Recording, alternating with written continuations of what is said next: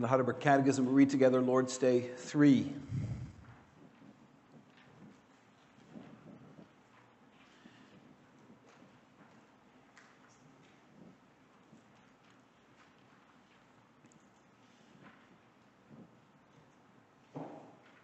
Did God then create man so wicked and perverse? No, on the contrary, God created man good and in his image, that is, in true righteousness and holiness, so that he might rightly know God as creator, heartily love him, and live with him in eternal blessedness to praise and glorify him. From where then did man's depraved nature come?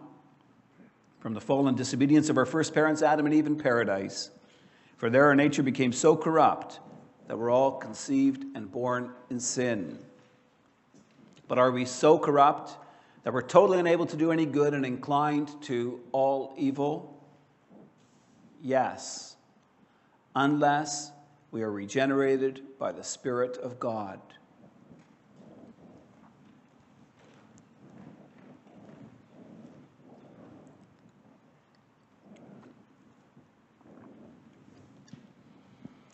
Beloved congregation of our Lord Jesus Christ, Nobody likes to be confronted with their sinfulness. I read a story about a preacher who walked to church one Sunday morning when a bird got him on the back of his arm. The stain stood out prominently on his dark suit, but the preacher never saw it. Some of the elders of the church saw it, but they didn't say anything. Some of the congregation members noticed, and a few people had a quiet chuckle. But again, no one said anything. They all felt it was impolite to say anything about it. Preacher went through the whole service without noticing a thing. Sin in our lives is a lot like that spot on the preacher's suit. Everyone knew about it, but him. When it comes to our sins and shortcomings, we're not always self aware.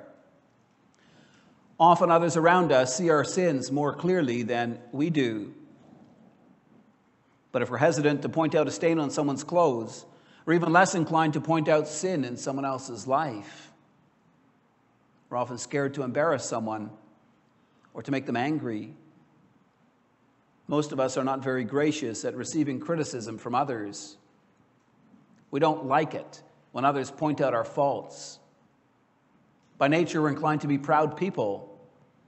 We like to think well of ourselves we don't like being confronted by our sins and shortcomings. And, beloved, sometimes it's necessary to be made aware of our sinfulness. This world is filled with people who think that at heart they're actually pretty good people. They overlook areas of their life where they blatantly break God's commandments about stealing or lying or living in sexual immorality they're often not aware of the fact that they're living self centered and self indulgent lives. Because they consider themselves to be good people, they think God will accept them into heaven when they die. Their lack of awareness about their sins and misery results in never looking for a Savior to deliver them. This can be a problem for us as Christians as well. And that's why our catechism spends three Lord's Days on the section titled Our Sins and Misery. Generally, this is not our most favorite part of the catechism, but it's necessary for us. Lord's Day 3 focuses on the cause and the extent of our sinfulness. It teaches us about our inherent depravity, about how by nature we are totally corrupt and inclined to all evil. We need to come to terms with this. So we learn to seek our life outside of ourselves in the Lord Jesus Christ. For God's mercy and grace is only given to those who come to Him with humble and contrite hearts. I preach to you the Word of God under the following theme God teaches us about the origin and extent of our st- sinfulness so that we'll look to Him for His grace. We'll consider our inborn depravity and God's renewing grace. In the early 400s AD, a British monk by the name of Pelagius rose to prominence in the church. Pelagius taught that man is born good. He believed that original sin did not taint human nature. He taught that man is in himself and by nature capable of choosing good. Pelagius' explanation for sin was that we learn how to sin from the bad example of others around us. But Pelagius saw each person as being a free agent, able to determine right from wrong, having the freedom to choose to do good or to do evil.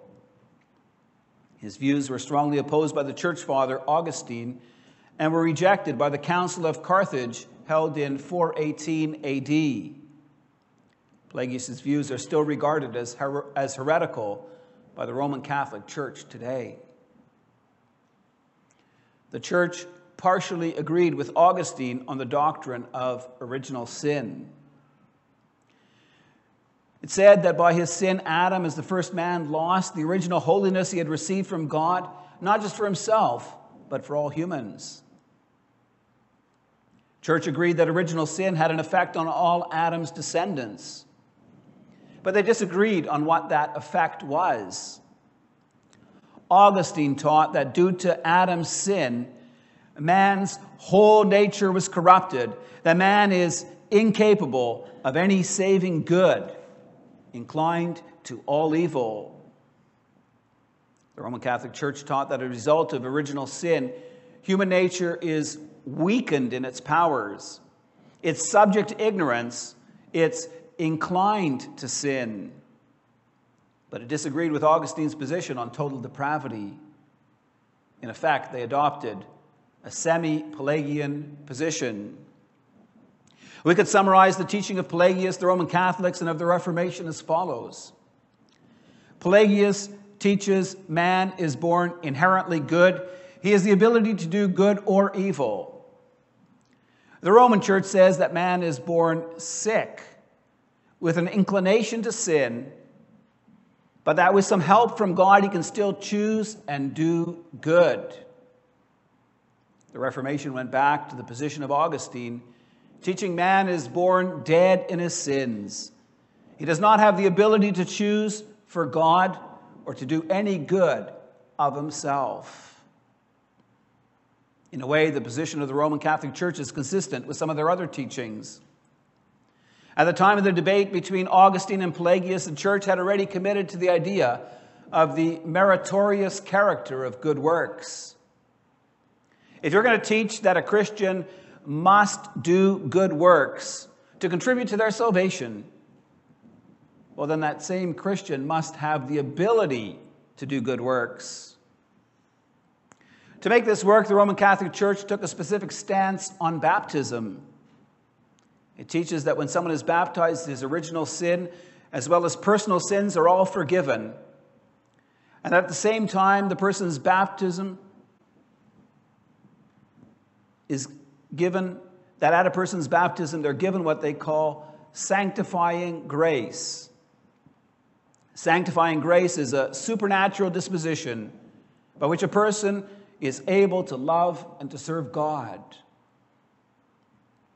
You might be wondering does any of this matter? Well, it does. Because what you believe determines how you live your life. Let me illustrate that for you. Last year, I attended a funeral service for one of our neighbors in a Roman Catholic church. The priest leading the service acknowledged that he did not personally know the woman who had died. Yet he spoke about her in glowing terms on the basis of what he had learned about her from her family. He gave the family the assurance that she was saved, that she had been received by God in heaven. I don't believe it's right to make any kind of judgment about the eternal salvation of a neighbor, someone I didn't know very well. But it was interesting to me to see the basis upon which this priest concluded that this woman was saved. Even though it appeared that she had not attended church for many years, she was a member of the parish. Because she'd been baptized, her sins had been washed away, and she had received what they call sanctifying grace. Her hard work and her love for her family were the evidence that this priest provided of her living a good life. Faith in Christ didn't really appear to be necessary. The service included a Mass and included prayers for the Lord to receive her soul into heaven. The Roman Catholic Church, along with many other churches around us, do not believe in the total depravity of man. And the same is true for most people who live in the Western world today. Humanism teaches that man is inherently good. People blame the problems of society on a poor upbringing or on a substandard education or on the discrimination that certain people suffer. People are willing to admit that there are some psychopaths around who are totally evil. Examples would be men like Joseph Stalin, who murdered millions of his own countrymen, or Adolf Hitler, who was responsible for the Holocaust. But generally, they consider themselves and those around them to be good people. There's a big problem with that, beloved. If we are inherently good people, we don't need a Savior. If you are unwilling to admit that by nature you are a sinner, there's no need for the grace of God or the regenerating work of the Holy Spirit. Yet sin is a dirty word in our society. It's becoming a neglected teaching in many Christian churches in our society today. Preachers like to talk about the love of God. They talk about God's grace. But those are empty concepts without a doctrine of sin. What is love? But that God sent his Son as an atoning sacrifice for our sins? What is grace? Other than that Christ came to give his life so we might share in his righteousness? Our catechism spends three Lord's Days on our sins and misery for a very specific reason. It's to teach us about the reality of our fallen state, that we might know our sins and seek redemption from them in Christ. It's to impress on us the origin, the extent of our depravity, so we humble ourselves before God, so we seek our salvation outside of ourselves in the only Savior. It's to show us that we deserve to come under the severe judgment of God, to suffer everlasting punishment of body and soul. So we learn true thankfulness for God's mercy and grace in Christ. To really understand our depravity, we first need to see the glorious manner in which God created man. God created man good and in his image. This doesn't mean that we physically look like God. It means that God created us to be like Him. Our mind was enlightened. We had a wholesome knowledge of God and of all spiritual things. Our heart and will were upright. Our every inclination was to love God and our neighbor. Our desires were pure. We wanted to do what pleased God, to live a God glorifying life. In paradise, Adam and Eve were able to live in perfect communion with God, their Creator. So, what happened? Why are we no longer able to live with God in perfect communion? If God made us good, where did our wickedness come from? Our catechism asks that in question answer 7. It asks from where then did man's depraved nature come? The answer is from the fall and disobedience of our first parents, Adam and Eve, in paradise. For there our nature became so corrupt that we're all conceived and born in sin. The source of our depravity is the fall into sin. To understand the nature and problem of sin, we must understand what Adam and Eve did. God commanded them not to eat of the tree of knowledge of good and evil. God put a restriction on this tree in order to see if man would freely serve him from the heart. God did not want to be served by pre programmed robots. He gave man a free will. He gave man a choice as to whether or not to serve him. Did man love God enough to be willing to submit himself to God's command? Or would the creature desire to be like the Creator? We know the answer. Man failed the test. He fell for Satan's temptation. He disobeyed God's command.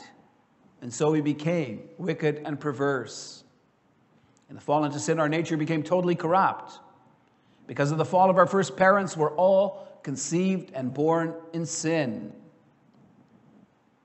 Canons Dort summarized the scripture's teaching on the effects of the fall. It makes clear that by rebelling against God, man brought on himself blindness, horrible darkness, futility, and perverseness of judgment of his mind.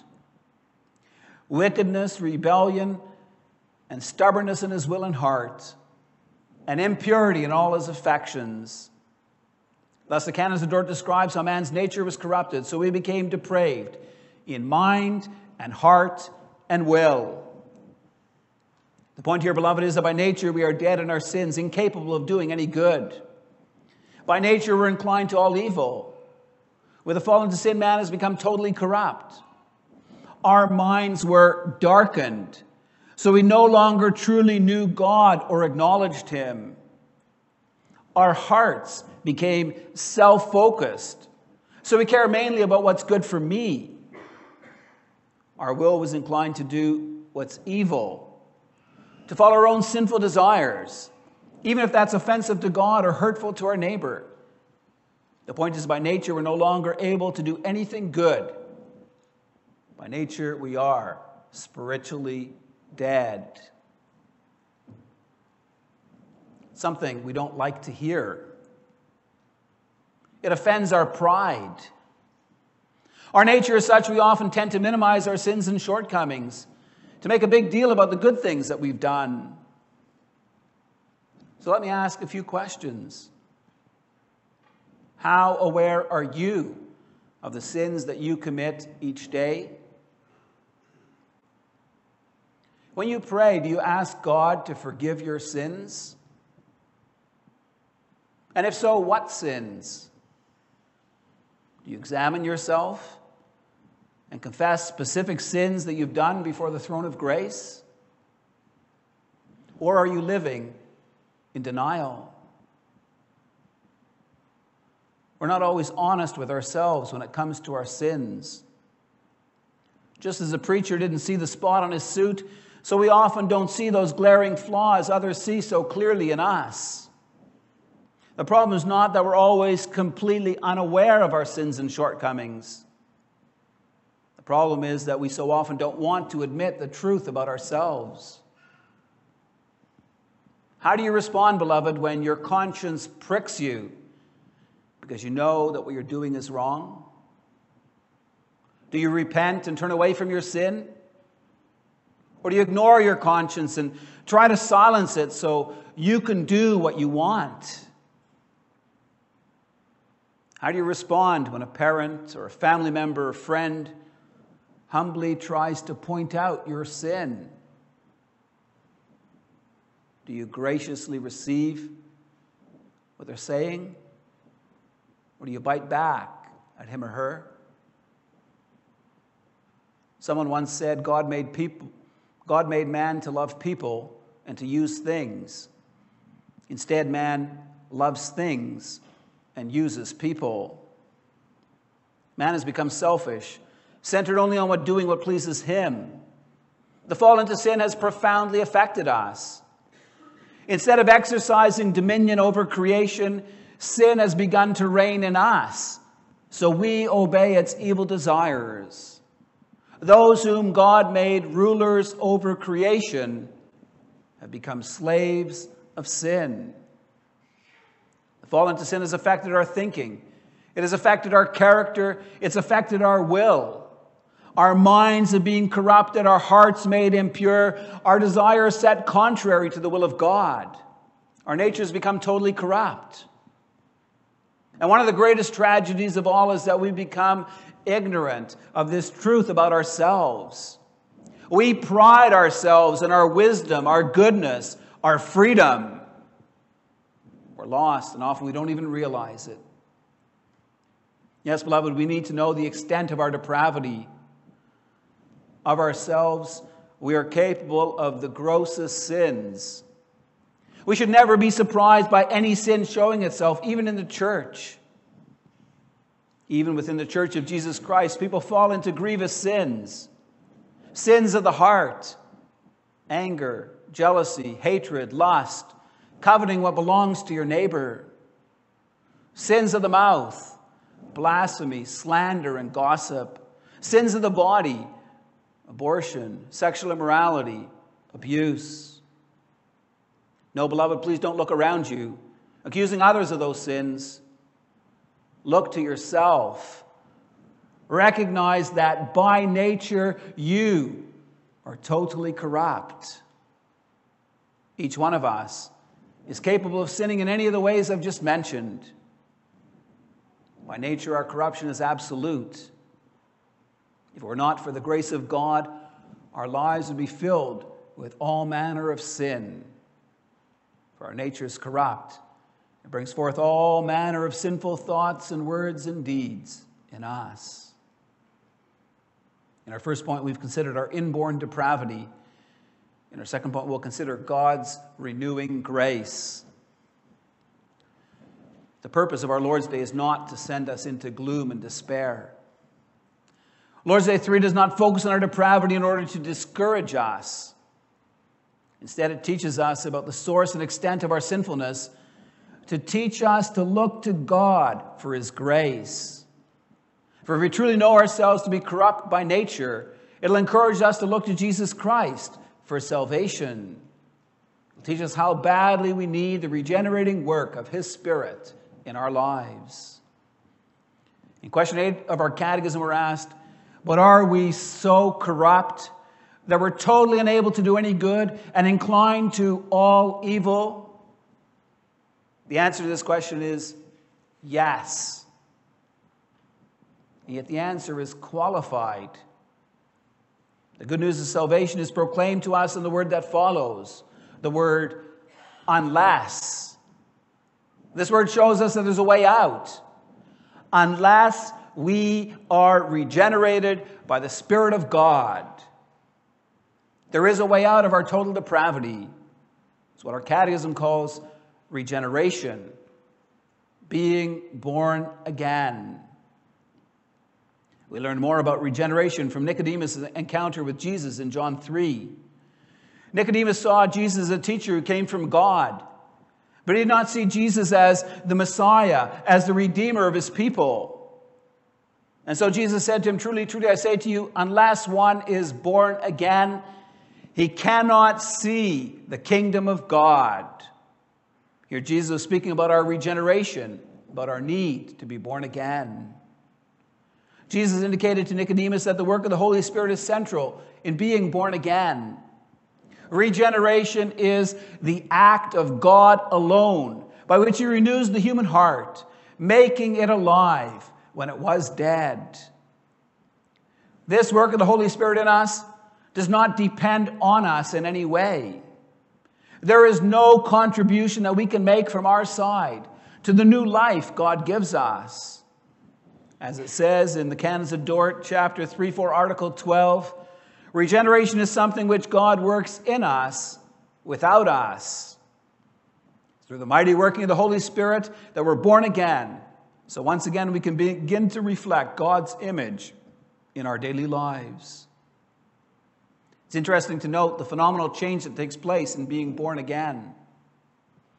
The Greek uses the word metamorphosis to describe this transforming work of the Spirit. It's the same word that biologists use to describe how caterpillars change into butterflies.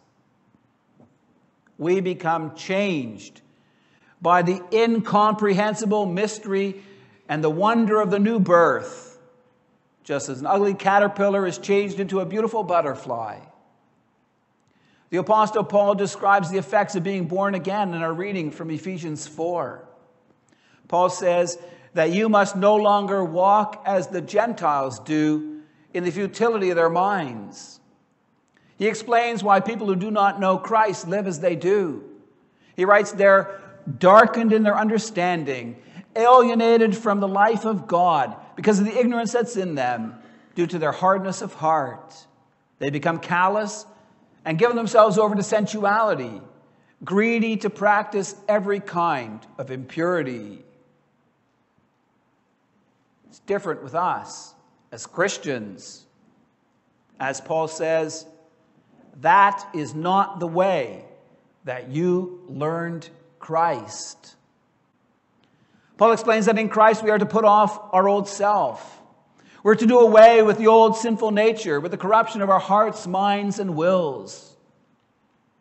How are we to do that? Paul says that we are to be renewed in the spirit of our minds, to put on the new self, created after the likeness of God in true righteousness and holiness. That's not our own work, beloved. It's the Spirit who creates this new life in us. He helps us to do away with the sinful practices of our corrupt nature so more and more we can image God in our daily lives. Paul describes the process of our sanctification, of being made holy. By the mighty work of His Spirit, God begins a new life in us. Through His work, we're transformed, we're changed from the inside out. Begins with the renewal of our minds in Ephesians 1, Paul prays that God might give us a spirit of wisdom and of revelation in the knowledge of Him, having the eyes of our hearts enlightened, that we might know Him and His grace towards us. God takes our minds that were darkened by sin, He enlightens them so we might once more know Him. God changes our hearts by the power of the Spirit, we put to death our tendency towards self indulgence. We realize life's not about me, but that instead God stands in the center. Our prime purpose in life is to glorify God, to love, fear, and honor Him in everything we do. We were created to rightly know God, to heartily love Him, to live in close communion with Him. By the Spirit's help, that once more becomes the focus of our lives. God transforms our will, our desires. He helps us to see that giving into Satan's temptations always backfires, to know that the world's pleasures are fleeting. We will never find satisfaction and contentment in the things of this life. God directs us to Christ our Savior to the comfort, the peace, the joy, and the hope we have in Him. The Spirit transforms our will so that instead of pleasing ourselves, our desire is to serve God. You remember Nicodemus who came to speak with Jesus at night? He was a Pharisee, a ruler of the Jews. Jesus told him he would not see the kingdom of God unless he was born again. Pharisees believed themselves to be righteous before God through their own good works. Before Jesus spoke to him, Nicodemus would have considered himself as sharing in the kingdom of God. He faced the same problem that Pelagius and the Roman Catholic Church and many humanists faced. He did not know himself to be a sinner. He did not know that by nature he was totally corrupt. Without a knowledge of our sins, we will never seek Christ. Without an acknowledgement of the extent of our corruption, we'll never humble ourselves before God and seek our life outside of ourselves in Jesus Christ. Our catechism teaches us about how, by nature, we're inclined to hate God and our neighbor. It does so to bring us to our knees that the Spirit may work a humble and contrite heart in us. So we turn to God and seek His mercy and grace in Jesus Christ. So we look to Him to cause us to be born again. Beloved, by the mighty working of His Spirit, God begins a new life in us. When we're born again, we become new people in thinking, in direction, in commitment, in relationships, in many other ways. Rather than being slaves of the sinful flesh, we submit our lives more and more to the Lordship of Jesus Christ and the guidance of His Spirit. Being born again does not mean that we're made perfect.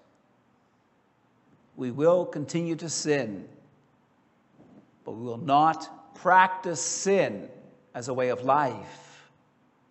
Our orientation will be to God and His service.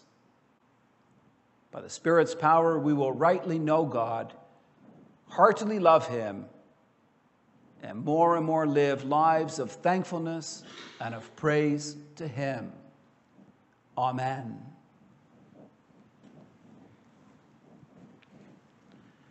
Let's respond to the gospel message by singing together from Psalm 51, stanzas 1 and 4.